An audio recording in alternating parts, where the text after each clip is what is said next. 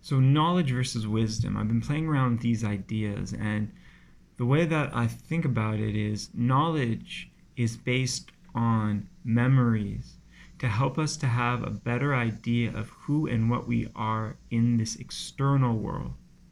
Whereas wisdom is based on experience, and each experience brings us back to the nothingness that we are. And through that nothingness, we discover that we have every potential to become everything.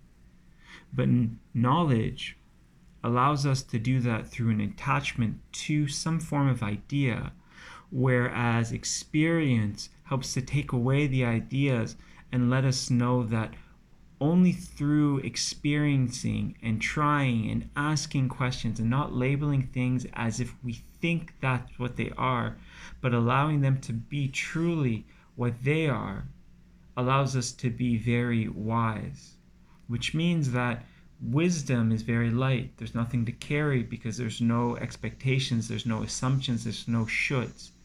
You actually go back to this childlike behavior of being curious because there's nothing that you have, no concepts or ideas or beliefs that actually hold you back.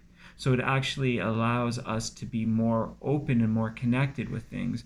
Whereas post knowledge, especially when we hold on and gra- hold on and attach to expectations can actually cause problems between one and the other because now we're trying to compare our knowledge to other people to show who is knowledgeable. Versus when it comes to wisdom, there's no fights. Because if wisdom is the idea of nothingness, and if you're nothing, then you're open to everything. You're open to the wisdom. You're opening up to going up to a something and asking it so you could learn from it versus knowledge is the idea that you already think you know what something is, so you don't actually allow it to present itself fully to you because already in your mind you have an attachment to an idea, to an expectation, to an action, to everything. So when I think of knowledge, I think of knowledge being very heavy, holding suitcases, carrying them around with you, and every time you were to enter to a conversation or a place, you open up the suitcase and you start to take out little things that you've collected around the way. Whereas wisdom is very light and you carry nothing because there's nothing for you to carry.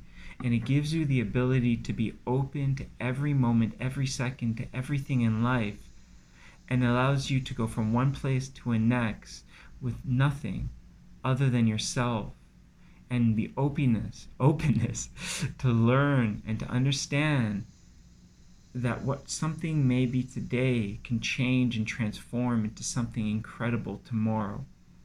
And that as long as we keep on tapping into the idea of wisdom, we truly get to live this life in an extremely beautiful, light, open, compassionate, and loving way. Because when we're not attached to somebody being a certain way or a thing showing up in a certain way, then we don't have any expectations. So we're never let down. Hmm. But with knowledge, there is that. Now, what I mean here is also that there's nothing wrong with knowledge. There's nothing wrong with learning. There's nothing wrong with reading. There's nothing wrong with actually having expectations because what they do is they can help to shatter things to bring you back to the wisdom. See, one does complement the other. And to bring ourselves into those situations where we don't need to hold on to anything all we really need to do to understand this life is to experience it. Because through the experience, it teaches us that it's not that the cup is half empty or if the cup is half full, it's the fact that there's nothing in the cup. And actually, there's never been a cup to begin with.